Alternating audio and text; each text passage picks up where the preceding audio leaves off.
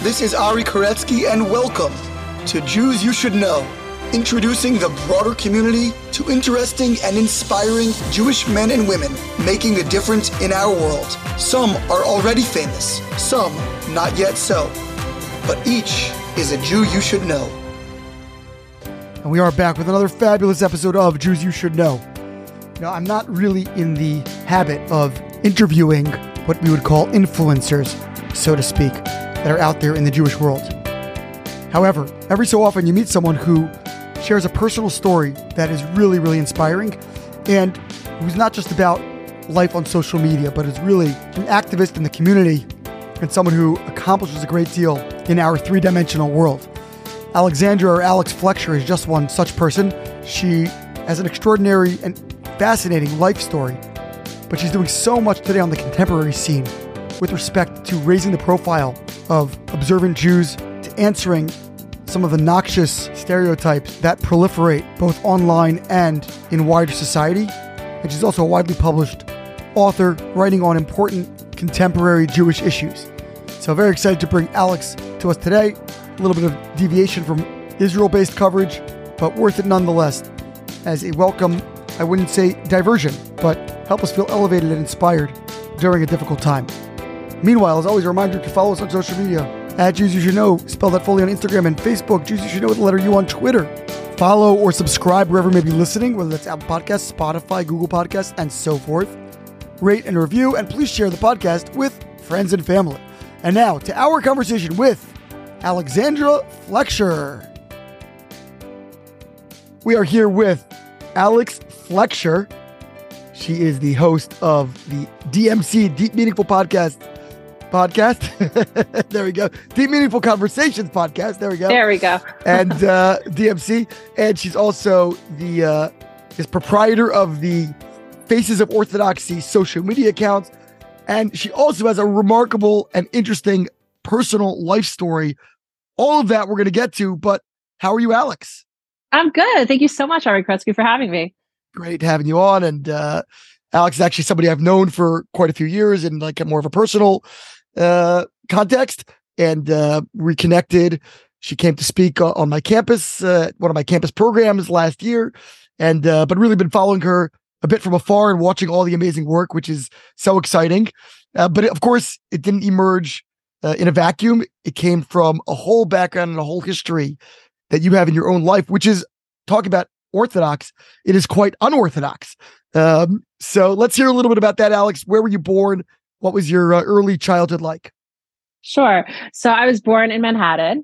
My parents actually are immigrants. My father's from England and my mom's South African. And my dad always had this like American dream that he wanted to move to America and, you know, raise his child as an American. But I think the question that they had is, what religion would I be? My mom in South Africa went to a convent. She, you know, while they were, you know, in South Africa, you know how it's like a little bit more traditional. So like they would have Friday night and light candles, and they actually would go to an Orthodox shul where there was a mechitza, which is, sounds strange, but that's so much how South African Jewry was. But on the other hand, her mother, my grandmother, was like a self-hating Jew and a Scientologist. So it's a little funny. I guess they were a little confused. So she ended up, you know, marrying this non-Jewish man. And the most amazing part of the story, which I'm sure we'll get to, is how through his journey, his spiritual self-discovery, he brought my mother back to her Jewish roots. But my favorite story about, you know, when I was younger, in terms of them deciding if, you know, I would be Jewish or raised as a Christian, was I was sitting in my high chair, and this was in the Upper East Side of Manhattan. I must have been 2 years old. And my father did not know, you know, are we going to raise her as a Jew or a Christian? And the story that he told us, he looked over and saw me. And he said he looked into my brown, deep Jewish eyes, which were actually what he recognized my mother the first time he met my mother. She was the first Jew he had ever met. And he calls out to my mom, she's Jewish. And my mother runs to the kitchen and she's like, what? I'm telling you, she's Jewish. And my mother said, listen, I know that the religion goes through the mother. So, okay, I guess you're right. He's like, I don't care about that. I know that she's going to be a Jewish person, a Jewish woman. And the truth is, they didn't know what to do with that. You'd think like, okay, she's Jewish, so now we enroll her in a Jewish school or we get her educated. And you know, you tell me when to stop. And that's a whole story of how they actually figured out, you know, that confusing piece for me in my childhood of like, what was I? So fine, they said I'm Jewish, fine. But what does that even mean? And what is that going to look like practically? That's fascinating. So hey, I do want to get to that story. But first, I want to get a little bit deeper into the earlier background, because I guess both of your parents, it sounds like, were South African. No, my father's British, actually. Oh, your father's British. South Africa. And they met in South Africa. What was he doing there? So his brother lived in South Africa and convinced my father to come visit on vacation. South Africa is an extraordinary, beautiful, beautiful country. And my dad went to visit and he met my mother at some party overlooking the ocean, you know, and it was this like amazing, you know, moment where he really connected to her. He explains that it was actually his Jewish soul that was connecting to her Jewish soul. They said she was the first Jew he ever met. And he always said, like, the eyes are the window to the soul. We, of course, know in Judaism, and that is the truth, that the eyes are a window to the neshama. And he met her there, and that was it. My mother, they started dating. My mother brought him home. Her father told her, I told you to never bring home a guy. Can you imagine? And she turned around to him and she's like, you put me in a convent for my education. What are you talking about? And he was this successful art director in London in advertising. And he clearly loved my mother. And they shrugged their shoulders and said, okay. And that they got buried by the justice of the peace. My mother told, it was just a government type of ceremony, totally, you know, not religious. And my mother said, on our 25th wedding anniversary, I want a proper wedding. Who knew what that even meant? And fast forward 25 years when my father converted in Atlanta, Georgia, and they needed to have a second wedding. Now, as my father is a Jew marrying his wife, that was on their 25th wedding anniversary. They had a proper Jewish wedding. Wow, what a prescient story. That's pretty crazy. Yeah. You said your grandmother, your maternal grandmother, she was Jewish, but she was a Scientologist. Where did that come from? Oh my gosh! Oh, again, you know, like these Jews are just spiritual seekers, and sometimes they're just hanging out with Tom Cruise, I guess. You know, I know, right? I don't even know how she got into it. She used to like talk about her mashugana grandmother that would stick knives and forks into the backyard. I think that was some kind of like koshering something. I don't even know, but she had a lot of prejudices against Orthodox Jews. She passed those on to my mother, who so much so when we were joining the Atlanta Orthodox community, I was 12, and my father started getting interested and slapped my mother along.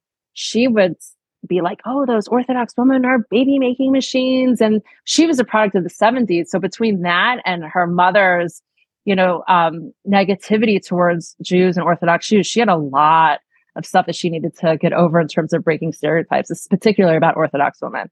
And she did, because she met the most amazing woman who broke all those stereotypes for her.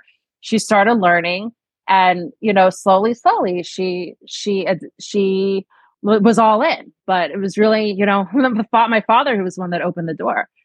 But my father told her when he wanted to convert, he's like, "We love each other. We have an amazing marriage. But I'm telling you, I have to do this. So either you're coming with me or you're not." Wild. So it's interesting because I know that some of the work you do today also surrounds kind of that stereotype busting kind of work. And so it seems like sort of echoes of your mother's own journey. Yeah, I do think so. And I think that's the whole point with stereotypes is they're stereotypes because we don't know the people. And there's so much fear around people that we don't know. And that's what bias is all about. But once you actually sit down and meet the people that you have stereotypes about and have conversations and learn about them and learn their stories, like you immediately see the humanity in people, and you immediately learn that these are real people with real stories and journeys, not just like some Orthodox woman, you know, as my mother would say, who was a baby making machine, for example. She met women. My mother was a stylist in advertising. That means she did set design and wardrobe for TV commercials and ads. So she was very immersed in that world and certainly had, you know, great appreciation. I mean, she dressed models and actors. That's what she did all day. So like she always felt, you know, Orthodox women were schlumpy and, you know, didn't care about how they looked. And then when she met Orthodox women who like were put together and beautiful, that was also a huge stereotype breaker. And I think the lesson there is just like, we have to be ourselves. You know, we don't even realize that just by like going to the supermarket and, you know, being who we are, someone could look at us and be like, oh, interesting. That person's Orthodox. That's not what I thought an Orthodox person looks like or does, you know?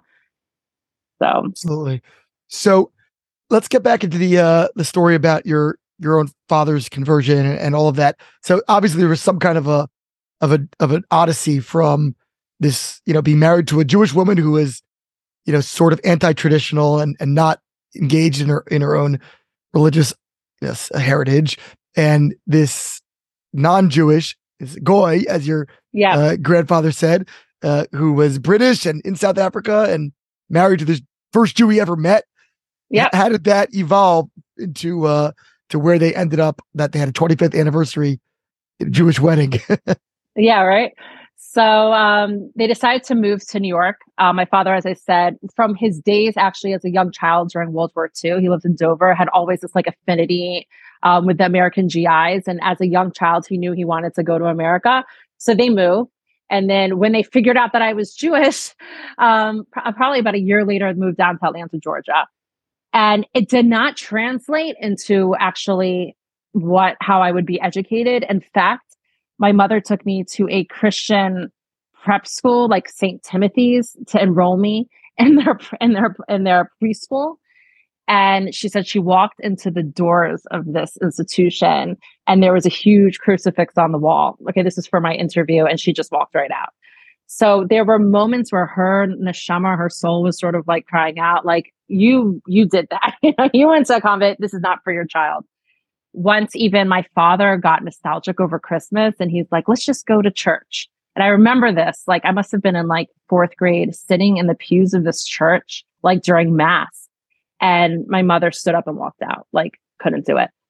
However, we had Christmas every year. I invited my Jewish friend, Sarah Stein, down the street to come decorate the Christmas tree. I saved the angel for her to put on top. She, in fact, became religious. Wow, what's up, Sarah? Later on. I know, Sarah. Shout out to Sarah. And then, you know, we had Easter eggs and my mom made Passover seders. So we were this like, and this is very normal, you know, in the secular world, this multicultural family. But quote unquote, I was Jewish. However, he decided to put me in a Jewish school, Hebrew Academy, this like community Jewish school in first grade. My the Hebrew teacher was this Israeli woman and went around the class asking everyone what their Hebrew name was. And she came to me and I was like, I don't have a Hebrew name. So she gave me my Hebrew name. This Israeli lady, my name was Chaya. She named me in that first grade classroom. And I started getting more connected. I came home. They gave us a challah for Shabbat. And I would talk about lighting candles and having the challah. I got my first siddur there. My mother came and decorated. We had a whole siddur party. And the truth is, you know, cognitive dissonance is very powerful. My parents saw me getting excited about Judaism and Shabbat, and they were like, well, we don't do that. So they pulled me out. And I was doing well. They actually pulled me out. They're like, we are not living that life. Crazy. Wow, that's a plot twist. I thought you said so they started getting more connected. I know, right? They just pulled me out and they stuck me in a very good public school. We lived in a very good like district in Atlanta, good public schools.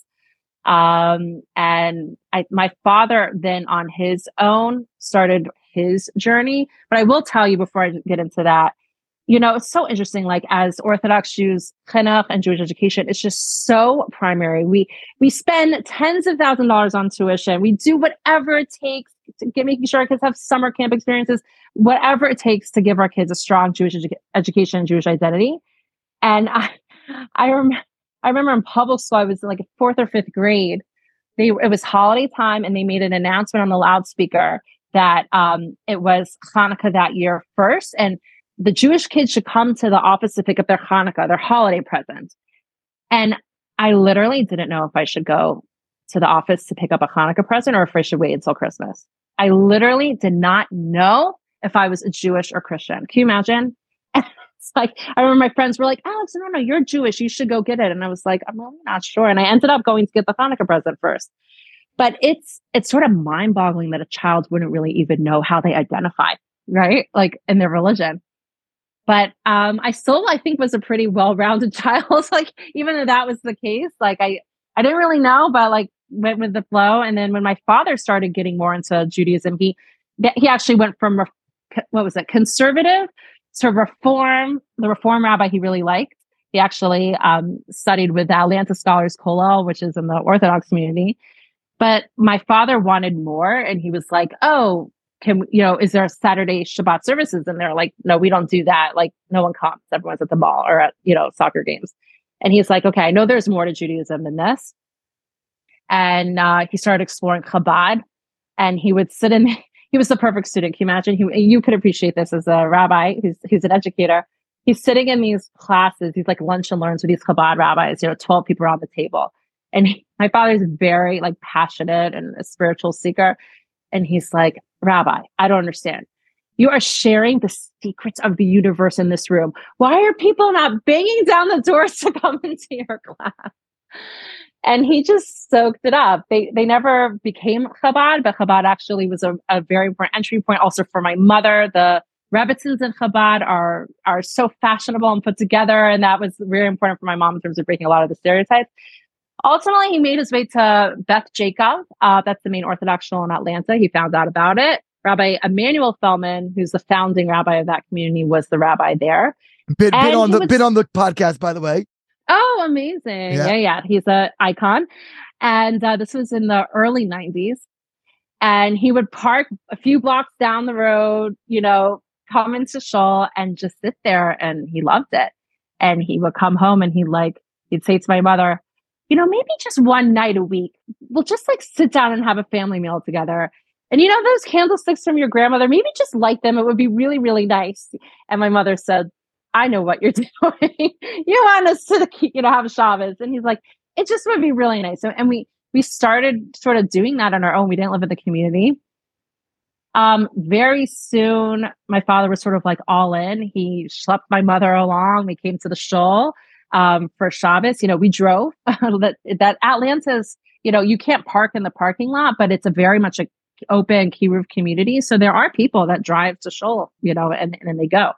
And slowly but surely, my mother started slowly warming up. My favorite story I'll tell you about the challenges I think my mother had to overcome in terms of this journey is we went to a Seder. The whole community, you have to understand, just opened their homes to us. They invited us for Shabbos meals.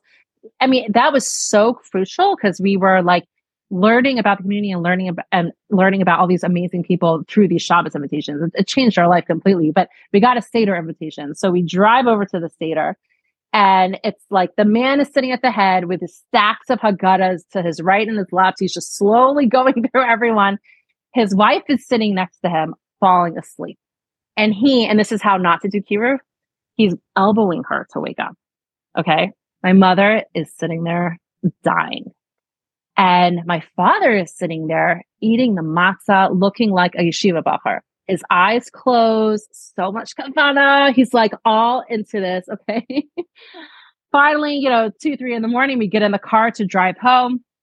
And my father says, "Beverly," that's my mother's name, "I had this spiritual experience eating the matzah." My mother's looking at him with gritted teeth. And he says, "I was eating the matzah and it felt like the dust of Egypt in my mouth.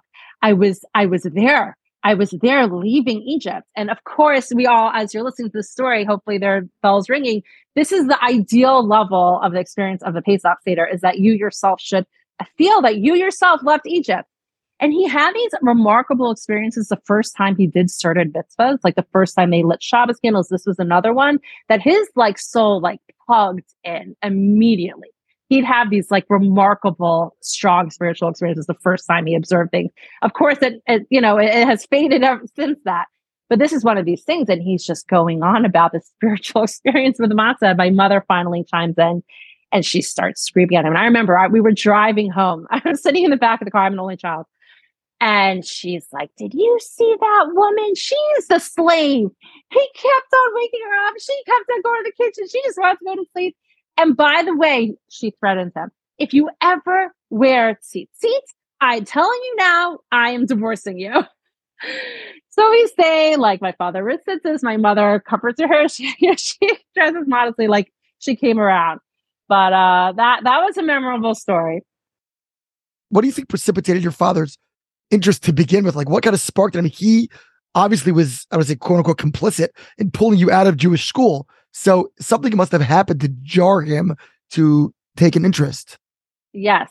So they pulled me out when I was in first grade. When I was in fifth grade, my father actually had a near-death experience. He had a burst appendix and pneumonia. He was in the hospital. The doctor said he was dying. My mother used to bring me to visit him in the hospital after school every day. And that's his story to tell. And he himself actually speaks all over the country. He's given over his story. But essentially, it was a real eye-opening moment for him. His spiritual experience where he realized that his life was off-center in terms of the balance of physical and material in the world. And he knew from then that he needed to change his life. He does speak, and he always did speak, that he felt he had a Jewish soul. So I think there was sort of like that event precipitated him exploring. He also was always a spiritual seeker. He actually was a Methodist lay preacher. He did the backpacking through Europe backpacking through Eastern. Hold on, the Middle East. I'm getting it wrong. The Middle East in his 20s. Like, he was always a seeker. But I think that moment sort of pushed him to explore more. And you know, the amazing thing about this story is I said earlier, like, he always had this desire to come to America. When he converted, I was 12. I actually was the flower girl. I walked down the aisle.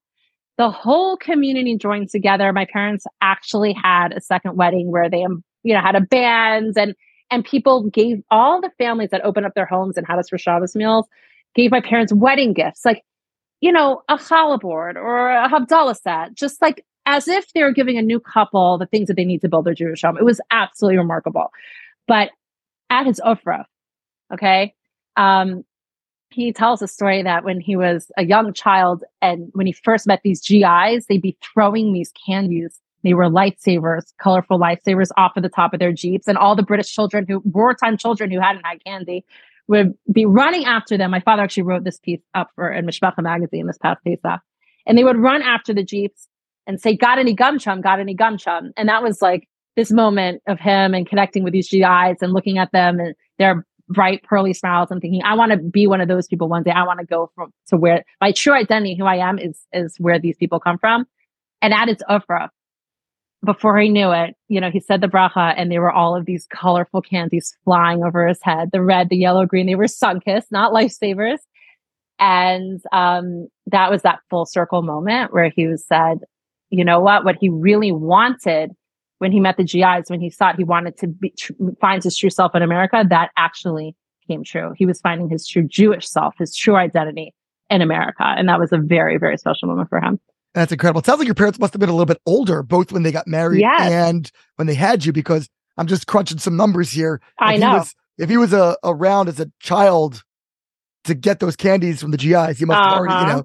And then it sounds like their 25th anniversary, you were only 12, right? So yeah, you know, actually, it may have been the 20th anniversary. I need to get that straight. But my father converted, I know for a fact, he was 54 years old. He's 10 years older than my mom. So he turned his life around. And that was one of the things that actually Rabbi Alan Feldman, who is Rabbi Emanuel Feldman's son, he had come to the pulpit. He took over when my father started really getting interested. And my father was the first person he converted. Now he's converted many Jews. People come to him often. But that was one of the things that puzzled him. He's like, listen, it's not like you're getting married and your Jewish mother-in-law is breathing down your neck to like convert. Like, why do you want this? You're 54 years old. You have a successful career in advertising. Like, why do you want to turn your life around? So it's pretty remarkable.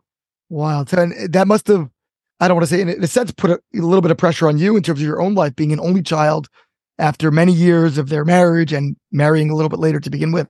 You know, what was that like, you know, for you? Did you feel that growing up, kind of a heaviness that you had to, you know, really live up to some kind of a standard? Yeah, it's really interesting. I mean, I feel like my parents were this success story, Baal Tshuva success story, if you will. I was always part of this journey with them. It never was like, my father's converting and schlepping us all along, and oh gosh, I have to switch schools and I have to change my life. I switched to a Jewish school, Torah Day School of Atlanta, when I was in sixth grade. So on one hand, that was actually helpful because it was pre the teenage years, pre the whole conservative reform bar mitzvah scene. So I wasn't like enmeshed in that social scene. So it wasn't really hard for me. And, you know, when I switched over, you have to understand, I was in a top public school. My parents, I like was putting, you know, tried to put me into like a Catholic prep school. I mean, They switched me into Torah Day School of Atlanta, which was in a strip shopping center, like next to Tuesday morning. Okay. You know, now it's a really solid day school. It was a, you know, growing basic school in those days. And it just says so much to my parents, how they were like so willing to even lower their standards to a certain extent. And what I mean by that is sometimes we do things because we believe in a bigger goal and a larger vision, and we will make sacrifices because sacrifices are necessary for any goal and principle that we really believe in, because we cannot have it all. We just can't. And I think one thing that one of the teachers did for me when I was switching over is she made this little, it was an English teacher. She's like, oh, there's a new girl in the class. They're becoming religious. She made this little pizza party for me one night. And that was so significant. I'll never forget it. I got to meet the girls in my new class, and it just made me really excited. And I never felt like I'm doing this for my dad. I felt like my father put me on a journey of my own. Interestingly, I think as I got older, let's just say like post high school, that's when I needed to realize that like I need to have a journey of my own that's in a sense separate than my father. I need to stop aligning myself or identifying myself as like the daughter of my father who converted, but I have my own real journey that I need to traverse. But yeah. So where did I felt always connected. So where did that journey take you? Where did you start going? After I guess high school and so far, like you went to a conventional Jewish high school in Atlanta, and at that point your family was religious. So where did you then go? Well, I'll step back if you don't mind, if I can tell you a little bit about high school. Please. So I went to co-ed yeshiva high school, and it was a fascinating thing because I had like FFB from birth goals in my class, and it's a co-ed environment with kids who also are like conservative. It's just like a community kind of school run by Orthodox people. And my Orthodox friends, it was high school, so they're teenagers, so they're sort of exploring, and they would be doing stuff that I was not comfortable with. And I feel like I was able to thrive in that environment because I was on my own journey. And I used to say like, oh, why would I do X, Y, Z that my friends were doing? That's like what not religious people do. I'm religious now. And having a journey, and I always say this for parents of teens, like teens have to take ownership of their own journey and their Judaism. And because I took ownership of mine and had goals for where I wanted to be, that really helped keep me on the path and didn't sway me to get me involved in stuff I shouldn't have been getting involved in.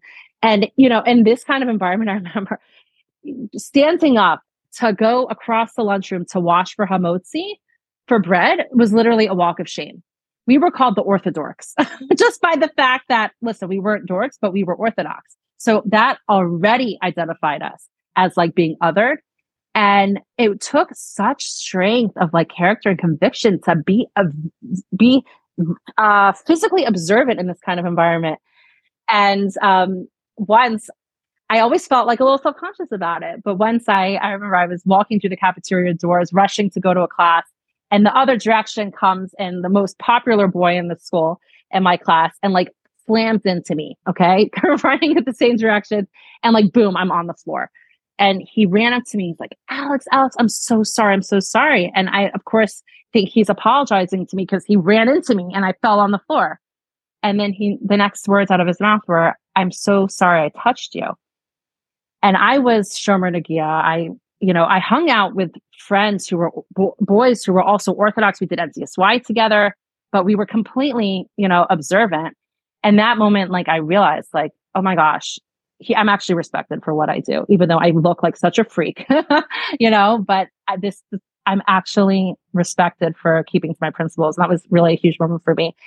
And basically throughout high school, like I was on this mission to improve my skills. I felt like I was at a disadvantage in terms of, my reading and my translation and my, Chumash and learning skills. And I went on Michlelet at NCSY. I was there where I really was able to focus on my learning, to catch up. I was very involved in NCSY. I was on national board in 12th grade. I was, I think, a national NCSYer of the year. Like it just was. Me too. What year was that? Yes. I think Absolutely. We're in NCSY together. I do. I graduated high school in 98. Okay, so you were 2 years behind me. Oh. But I was on national board in 96. Oh, that's so this funny. Right here. Not to, you know, little flex there, but okay. I know. I think my first job, I got a master's in education. My first job, I actually put it on my resume. I was like 21 years old. It only happened a few years before. I was very proud. You want to hear something funny right now, just like a full circle moment.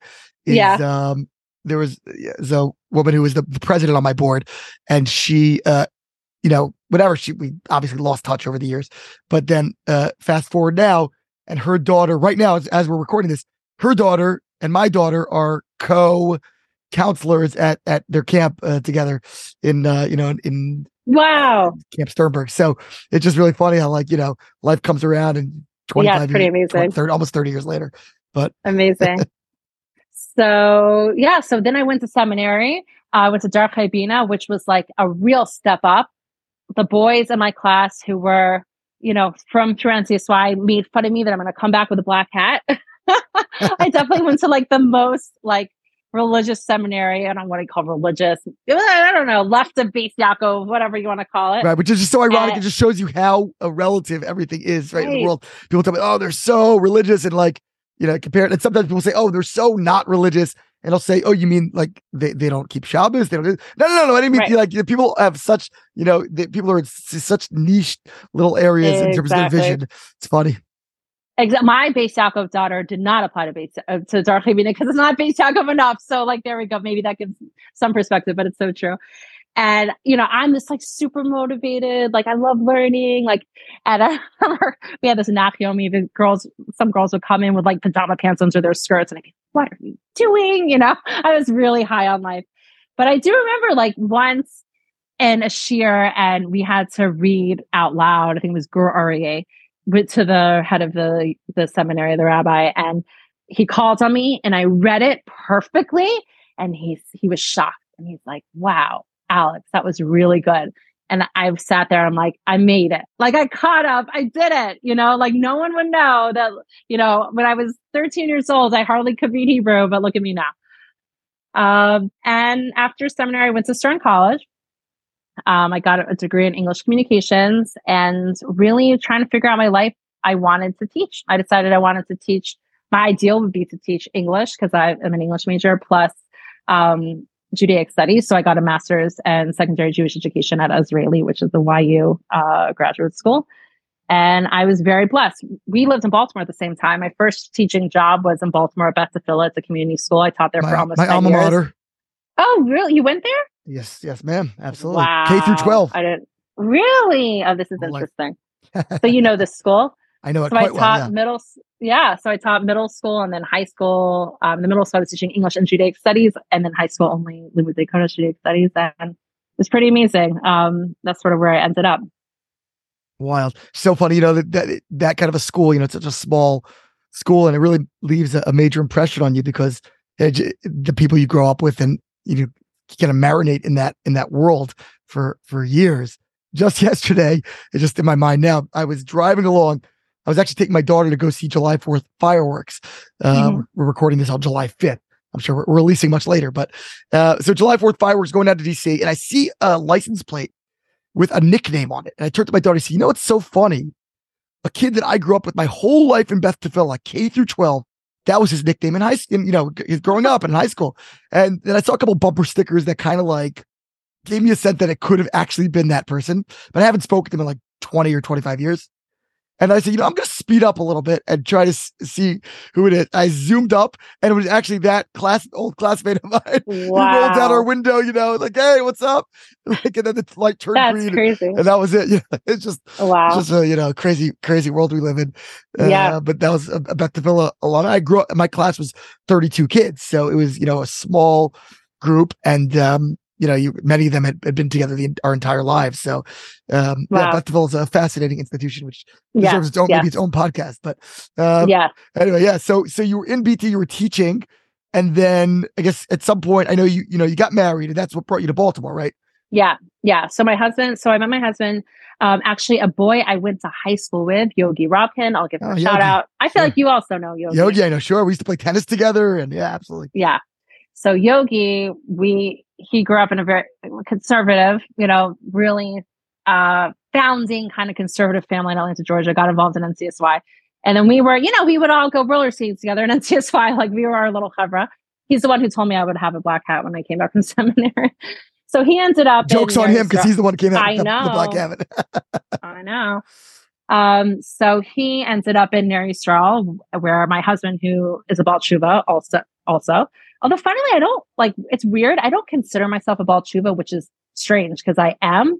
But I guess, like, I went so much through the system. You know what I mean? I went to seminary. Like, I went to Stern. I don't know. It's funny. I don't even consider myself, but... Anyway, so he like had a Shabbos meal with my husband at Ner Yisroel and then called me. And I was like, Yogi Robkin, I don't talk to boys anymore. Like, why is he calling me? It's like, I had a meal with this guy. I think that, I think this might be a shidduch for you. Yogi since has made like, I don't know, maybe even hundreds at this point of shidduchim, of matches. Like but we were his first. And I remember even in Baltimore when they were just married, he would like... Yeah. He had designated hours. I forgot about this. They would have designated hours where the people would come meet them, like single would come meet them at their apartment. And I think it was in Downton View. And right? We took over their apartment. Actually, oh my gosh. We lived in there. And they moved to Dallas, right? So so I had not thought about that in so many years, but that's really funny. That I remember they did a lot of matchmaking and did not know you were their first. The first I was their notch first, on their belt. And it's like sort of convenient with someone who knows you that you went to high school with, things of your shidduch. So we moved to Baltimore. My husband was learning there in the kollel. I don't think that was on my agenda to be a kollel wife. It wasn't like something I was aspiring to do. But I mean, as you can see, I'm pretty idealistic. Like I was all in. And when you think of kollel, you think you need support. I just want to say what was our rent in cross-country apartments in those days? I think it was went up from $500 to $690. Mine was $465. Oh, wow. Old school. And, I was teaching full-time. We did it on our own for 5 years. And my husband decided, I think year three after our second child was born, that he was going down the community rabbi track. He substituted at Beth Tfiloh a few times. Like he was sort of exploring education and the rabbinate. And then he decided through a mentor that had a long talk with him that he didn't want to do any of that anymore. He thought he should do something else and maybe medical school. He is Jewish. I guess so.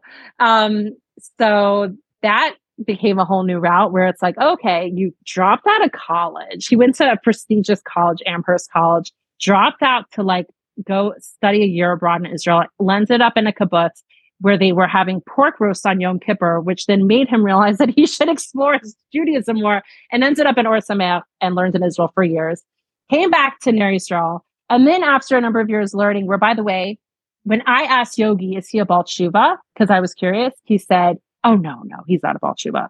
He was in the top shir in Ner Yisroel, and people did not know that only 3 years before he did not speak. He could not read Hebrew. It's just remarkable. So, then he decides to go to medical school, but what does he have to show for it? He gets his bachelor's in Talmudic law. And this is what many people do. You get the BTL, you take your prereqs. He took all his science and, whatever prereqs he needed. And at his medical school interviews, one program director stood up when he walked in the room and said, you were the first rabbi who has applied to our medical school program. And when they asked, well, I see you went to Amherst College, very nice, but you didn't graduate.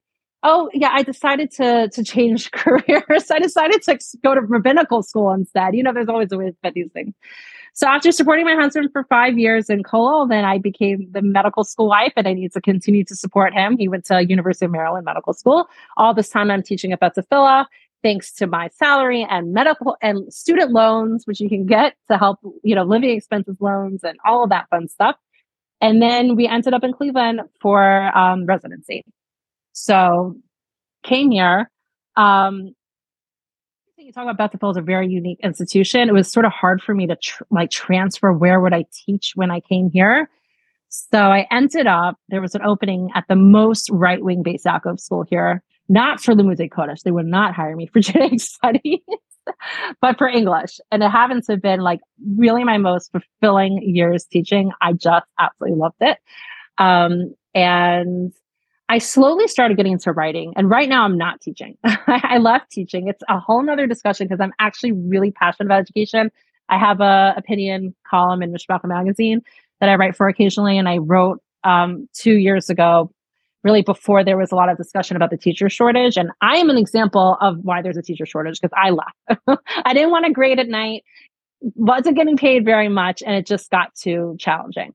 But nonetheless, you know, I love teaching, but I did leave and I started writing a little bit, writing for some like blogs that I had always read about, you know, cross currents. Probably it's like Adlerstein writes about like Jewish communal issues. Like I was the kid that was like reading the Jewish Observer front to back, you know, and just slowly started writing. And then I remember like pitching to Mishpacha saying like, I at that point, I had somewhat of a name recognition, a little bit of name recognition. And I felt it was very important to have a female voice in the main magazine and the opinion section. Because I think, you know, they do an amazing job with the Family First magazine for women, and they do an amazing job addressing communal issues there too.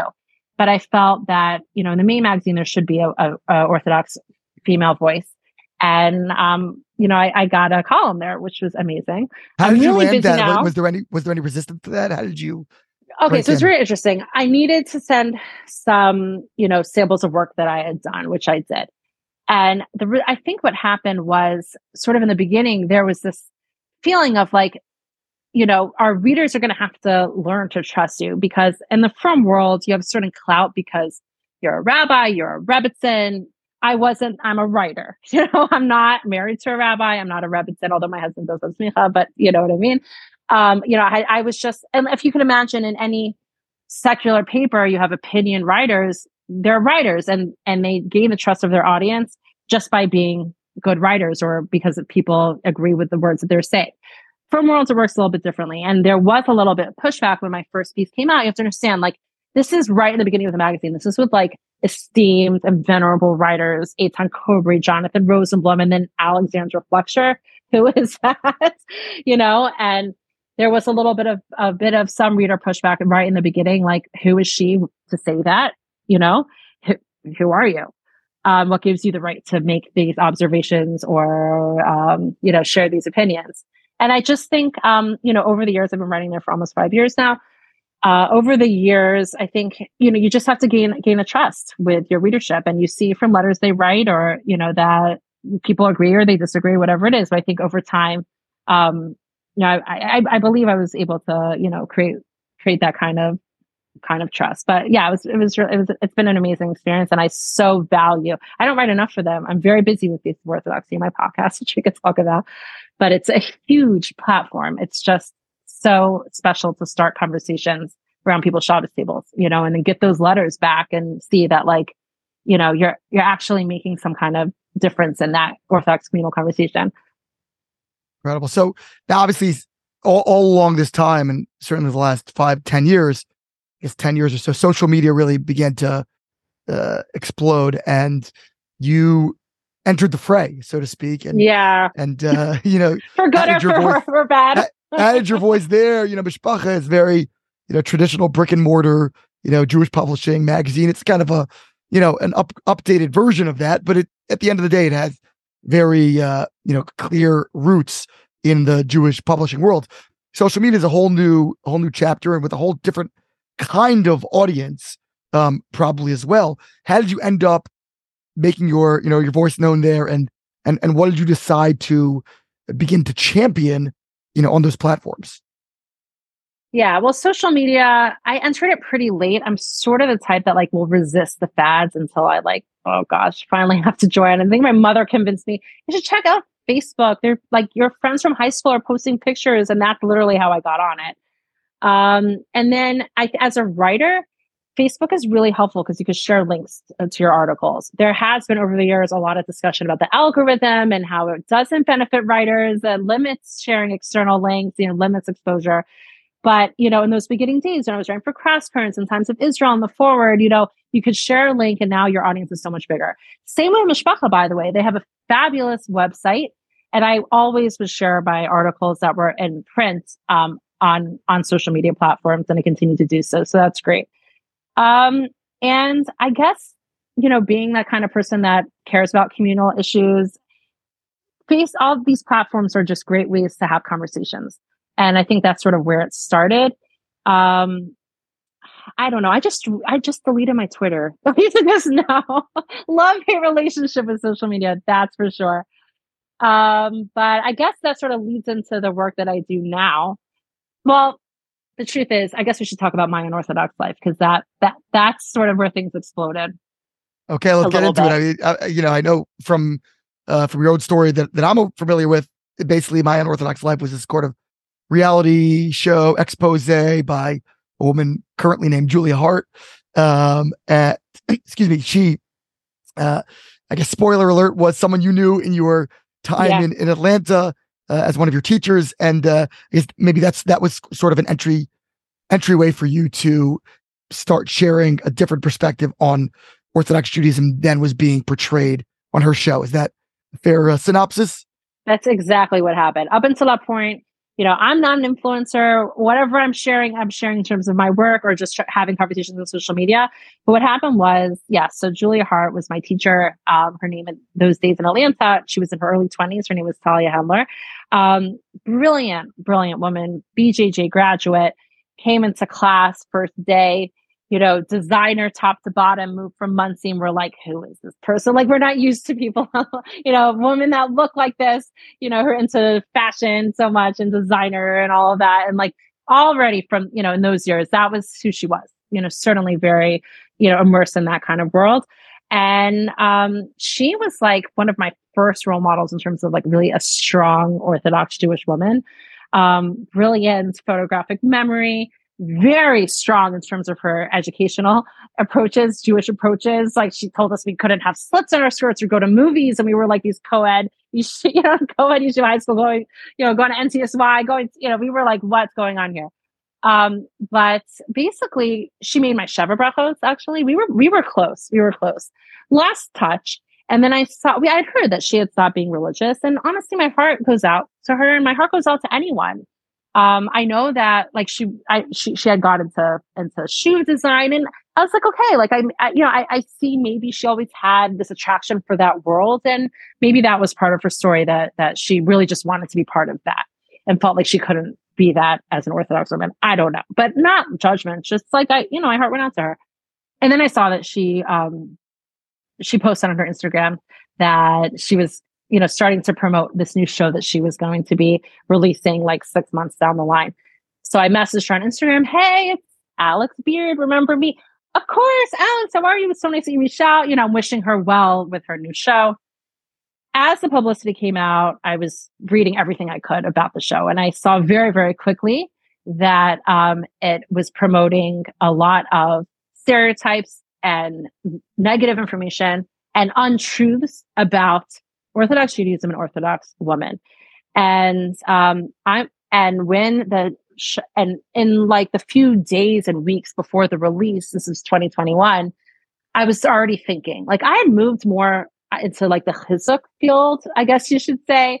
In my writing, I'm like giving Chizuk to Orthodox community. I was a co-founder of the Cleveland Chizuk Retreat for Orthodox women. It's a retreat, a learning retreat and sort of like a getaway for Orthodox women. So I really care about the Orthodox community. So like looking at this show and what it was doing, I was concerned for not the outside world. I'm not even thinking that. I was just thinking about like us or teenage girls or women who would watch this and hear things degrading us, fundamentalist Orthodox women who are baby making machines, as she says, and who don't. I read an interview in the New York Times. She said, don't get an education past 16 years old. Like, don't ride bikes. Like, complete lies. Okay. What's that going to do for us? So I was like, you know what? As I said, I'm no influencer, but maybe we can utilize social media. And I wrote up this sort of Google Doc with some key points to this campaign that I thought maybe people can just jump on board. You know, these viral things, like what are the odds of something going viral? You know what I mean? I was like, let's just try. And, you know, basically the idea is, the goal is for us, men and women, and it only has to be women, to showcase our lives as Orthodox Jews. A slice of life, you know, slice in the daily life of any of us. You know, we could discuss our challenge. We could discuss what we love about it. We could discuss how we break stereotypes. Put a picture of yourself. your little story, hashtag My Orthodox Life. And I did this post the day it was released. The show was released, season 1, episode 1. I shared it with a couple of influencers because they can help. Can you share this too? They shared it, and it was like literally lighting a match. It just blew up wildfire. For the next week, I'm embarrassed to say I was like glued to my phone. And women just started posting, sharing pictures of themselves, sharing their stories, hashtag My Orthodox Life. Women who were lurkers on social media or never put their pictures were like, I'm all in. And basically what happened is you had this community of Orthodox women worldwide who were extremely triggered by the show and frustrated and had this energy and wanted to share and wanted to have a platform to express themselves, but didn't know how. So we gave them that platform. And it was a crazy week. USA Today interviewed me with Julia Haart, not on the same phone, but had an article interviewing me and her. Apparently she was not happy, thought that that article was biased and leaning with, sympathetically to us over her. We became the Orthodox response to the show. There was tremendous media coverage. And there are now almost over 3,000 posts on Instagram with this hashtag, My Orthodox Life. If you scroll through them, you see this diversity of Orthodox women who all are identifying as Orthodoxy and all telling their varied stories. I think one of the coolest parts about this is how I wasn't even on LinkedIn, how it exploded on LinkedIn. And there are a lot of Hasidish women, Yeshivish women on that platform there for their businesses. And when you're on LinkedIn, you've got all of your secular professional contacts. So yes, the world was reading this and they were getting a different narrative about who we are from individuals telling their stories. I have no problem with Julia Haart telling her story. Everyone has the right to tell their story. The problem I had and have with the show is her message that her story is our story. Her message of, I'm leaving this and I'm throwing a match behind me and burning the building down. The generalizations and statements and tropes that she says about Orthodox Jews is just simply, this became a matter of misrepresentation. And we were being misrepresented as Orthodox women in the media, and this was how we could fight back, is through social media and our own posts. Really fascinating. I mean, did you ever hear back from her at some point saying, "Hey, what are you doing?" Or you're messing with my show? Yeah, I wouldn't want to do that. My husband told me, like, for sure, don't get involved. There's all legal mess, I'm sure. But I had people reaching out to me from the Atlanta community. She was teaching women in women's learning programs. I had Rebbitzins who were like very upset and sad, who wanted to talk and process with me.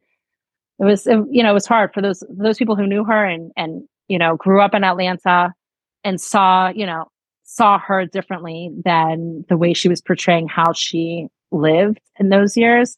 She, her husband was a lawyer. She read magazines. She was like, a little bit more with it than the, cloistered woman who had zero exposure that she portrayed herself to be. So now that obviously that show itself, and like any show or media product, kind of has its moment, and then it burns itself out. So you don't hear much about that anymore. At least I don't. No, you don't. It was literally 2 weeks long. So just viral moments don't last more than that, right? So where did that kind of leave you? I mean, that could have just been a one and done, sort of a quick, flash in the pan. But it seems like you've continued to have sort of a presence on social media and continue this, I guess, movement, if you want to call it that. What was that all about in that regard? So what happened was, very soon on, like the first few days, the OU, the Orthodox Union, reached out to me. Rabbi Moshe Hauer, who's executive director, he actually was our Rav way back in Baltimore, B'nai Jacob Shari Zion. And he knew me, of course, and he wanted to support the efforts of My Orthodox Life. So he felt there was value added. I worked with the OU and their PR team to put articles out in the secular media written by Orthodox women to provide a counter narrative. And they were super supportive, and it was really wonderful to have sort of like an institutional backing there. And then, once the whole thing died down, Rabbi Hauer, Moish Bain, who was the president at the time, we realized that this is just the beginning. We're done with the show, even though there was a season 2, like we're done, like there's only so much. But what we have learned from the experience is that we need to be telling our stories as Orthodox Jews. And how are we going to do that? We're not we're not saying that we need a Netflix show about us, happens to be Jewish matchmaking. I think, having a Orthodox woman up there on the screen on Netflix is pretty remarkable. Who's a wonderful example of an Orthodox woman, but we're not necessarily saying that we need that. But we have a very powerful tool at our disposal, and that's social media. So the OU basically said, next step is we would love to have you on board to create some kind of social media campaign that tells the story of Orthodox Jews. And it's been a tremendous privilege to be able to work with amazing creative professionals to create what we have now. It started a year ago, April. It's called Faces of Orthodoxy. It's designed for Instagram, but we're also on Facebook, and I share it on LinkedIn under my personal page, Alexandra Fleksher. And basically what it is, it's an account that shares the human stories of Orthodox Jews with the goal to put a human face on religious Jews. And we do that through beautiful portrait style photography. We hire the best photographers. We hire Orthodox Jewish photographers who are passionate about this project. Each season is located in a different city, so it's sort of regional based on the season. And we choose, 8 to 10 subjects per location. Right now, we're just finishing up the Atlanta season because I wanted to go back to my roots. So featuring some really interesting, colorful Orthodox Jews to tell our story. And it's not only women, right? At this point, oh, men and women, yeah, men and women. The idea, our target, we have two target audiences. One is certainly the secular world, the non-religious and the non-Jewish world, to expose them to the diversity amongst us. So often people who aren't exposed to Orthodox Jews, they think they're all Hasidic, and we're really highlighting people of all professions, ages, ethnicities, religious backgrounds, as we're trying to get as diverse as we can to show the world who we are, that we share universal struggles. We're humans, but we also have triumphs, and we don't shy away. If someone wants to share any kind of vulnerability, we want them to show that. And certainly what's happened is our second target audience is certainly Orthodox Jews, who's, like I said, with My Orthodox Life, we're sort of all at risk when we are watching ourselves being so negatively portrayed in the media. That also can impact us. And what's happened with this is we have so many Orthodox Jews that are just so engaged. We've created this beautiful community of people who are just so, it's almost like a pride, campaign in a sense, that are just loving. Every week we post a new subject. I find the subjects, I interview them. They take the whole week. We have part one of their story on Monday, part two on Tuesday. We have reels. We have a lot of fun, interactive content.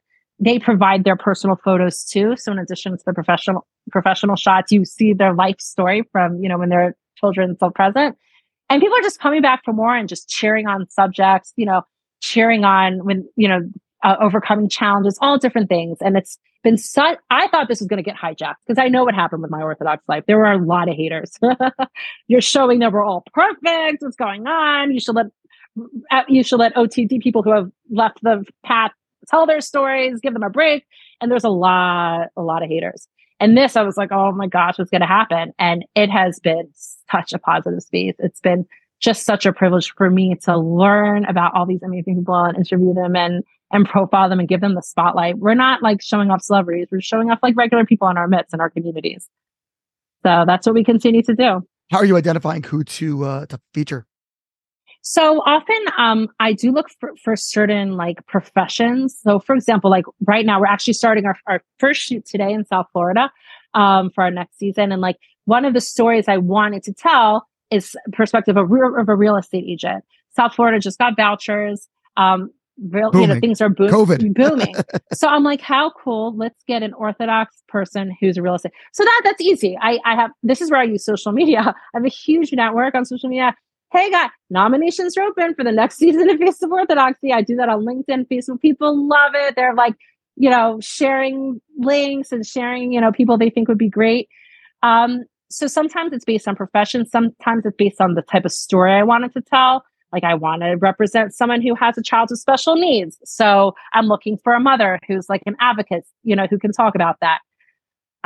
So I'm always on the lookout. I've got tons of different criteria.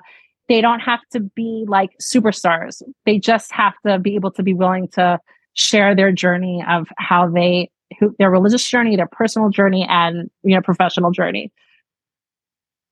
Now, you mentioned criticism, because any meaningful project is not being criticized, then you're probably not making an impact, right? So, do you ever get accused of whitewashing or of portraying this, like you said, this perfect scenario, or and things like that, and from people, either people that have left the fold, so to speak, or just people that are within the fold but would like to see more of an emphasis on areas for improvement? Okay, so we must not be doing a good job. And I've had this question before because I'm really not getting that. I'm really not getting that pushback. We're just like any day now hitting 10,000 followers, which is pretty strong for a Jewish social media account. I'll sometimes get like missionaries randomly, like JC stuff posted here and there. We have not gotten pushback from the Jewish community. We hardly get any pushback. Now, it could be it's because this is me, so they know me already and they already gave me pushback in My Orthodox Life. They're like, oh, there's Alex doing her thing again, like, we'll leave her alone this time. I don't know.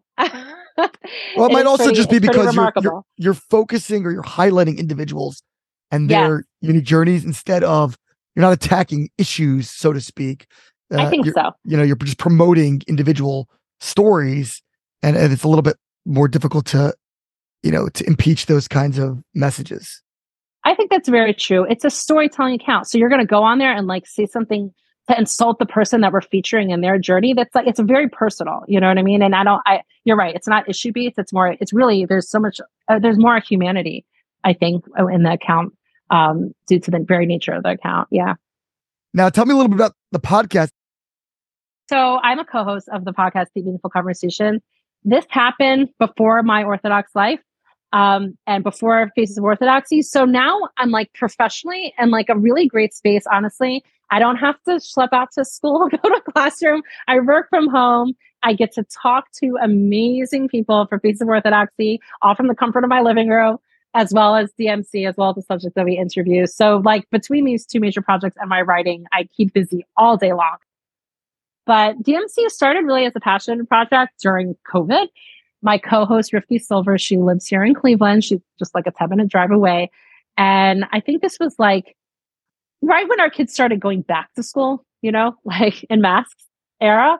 And we wanted to basically provide a podcast for Orthodox women. There really wasn't a lot out there, where we started off with called Normal from Women, which we thought we were being cute and funny. But then when we rebranded, normal is a very, very loaded term. So we're let's just leave it alone. DMC, basically, we start off the podcast just you're listening to a DMC with friends. And that's the feedback we get. If people tell us we feel like we're sitting and having coffee with best friends. We're not solely an interview-based podcast. Rivki and I will take a topic. We just did an interview about prayer with Sarah Blau, let's say. But the first third of the podcast is me and Rivki talking about our challenges, our struggles, our tips, just us schmoozing about it. And I think that's what our listeners really appreciate. Just having that's why we call ourselves Normal from Women. We're not rebels. We're just regular ladies talking about any issue that is relevant to us. And those are the topics that we come up with. It's what do we want to learn more about? What's something that we wish we was about with our friend's job this afternoon? And then, of course, we bring on the expert, the Rebbitzin, the therapist, whatever, the author, and we get to pick their minds. So we learn so much about it. And Baruch Hashem, we've met with wonderful success when we have a new episode where that's launched. We're, normally 6 or 7 on the Apple Judaism podcast chart. We're so grateful, and it's just, I think both of us. Rivki writes for Family First, and I had a reputation at Mishpacha, and I think that's definitely part of our success. Is we were names that people recognized, and I love it. I never see myself stopping. I really love it. How often do you publish an episode? So we publish every 2 weeks. What about you? Good question. It's supposed to be. It started out weekly, and at this point, it's less frequent simply just because I'm doing it all myself. Yeah. And like you said, it's a passion project for me as well. So yeah, not as frequent as I would like, It's a lot of work, to get the guests, do the interviews, editing, releasing, writing the note, all that stuff. So, and you do that all yourself? I do it all myself. Yeah. Wow. So Rivki is super techie. I'm so blessed, and I am not. So she takes care of all the editing and the technical piece. She's actually a musician, so she wrote and recorded the music on our podcast. I do the behind the scenes, the script, and all of that part. Yeah, we actually have advertising now too, so it's not just a passion project, which we're very grateful for. So, and it's a very niche product, so I think it would be attractive to advertisers. It is. This is a female podcast. You want to advertise your labels for camps. You want to advertise your appliances for your kitchen. An upcoming event gear for women. This is it. Come to us, DMC. Fantastic. What's been like the most interesting or exciting episode that you've put out? I hate when people ask me that question, by the way. Yeah. But I'm gonna ask it to you anyway. Sure. I'll tell you, I'm dear friends. You may know her with Leslie Ginsburg, Dr. Leslie Ginsburg. She lives in Baltimore. Yeah. She has a PhD about the history of Jewish women's education in America, specifically the Bais Yaakov movement and how that translated Sarashmir's legacy to, in America. We really try to give a variety of topics: self-help, marriage, parenting, social sciences, all different things. But having Leslie on, I think, was a little bit of a risk, because we were like, okay, we will have, we've had professors, but like psychology professors who will talk about grit, or burnout. But we never had anyone talking about history or any kind of academia. Now, I'm a huge fan of Leslie, so I'm like, we have to have Leslie, because Leslie takes her academic background and makes it so, as they say, lamaisa, so practical, with messaging for Orthodox women and Jewish women about, leadership through the legacy of Sarashmir. So I knew that it would be that way. And we our title of it, I don't remember, The Legacy of Sarashmir for 21st Century Women. I don't remember what it was.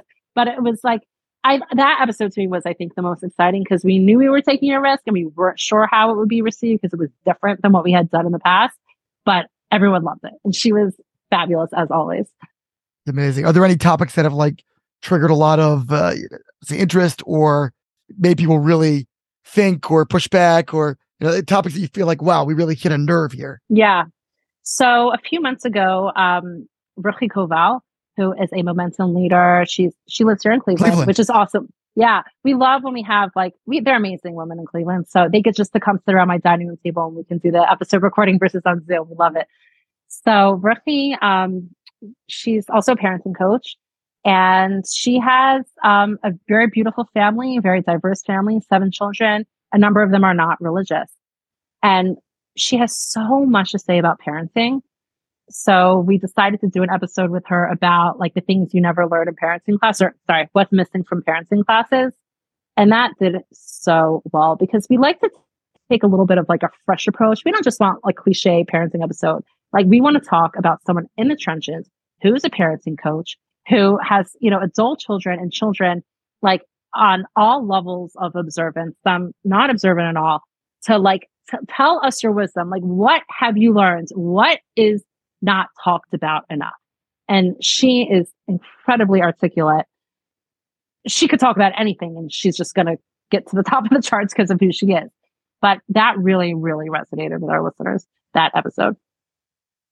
Alex, any other projects on the horizon for you? Whether it's social media or otherwise, or writing, maybe a book in the offing, possibly, or I don't know. So I am just super excited that I am in the middle of editing a piece in Mishpacha right now. I haven't written for them in 6 months. So after this podcast, I need to go and respond to my editor. So I really, really want to continue my writing. I have 5 children, my day has to sort of end when the kids come home, from school, so I could somewhat be attentive. And I'm juggling a lot of projects with deadlines. We produce content daily for Faces of Orthodoxy, and it hasn't stopped week after week after week.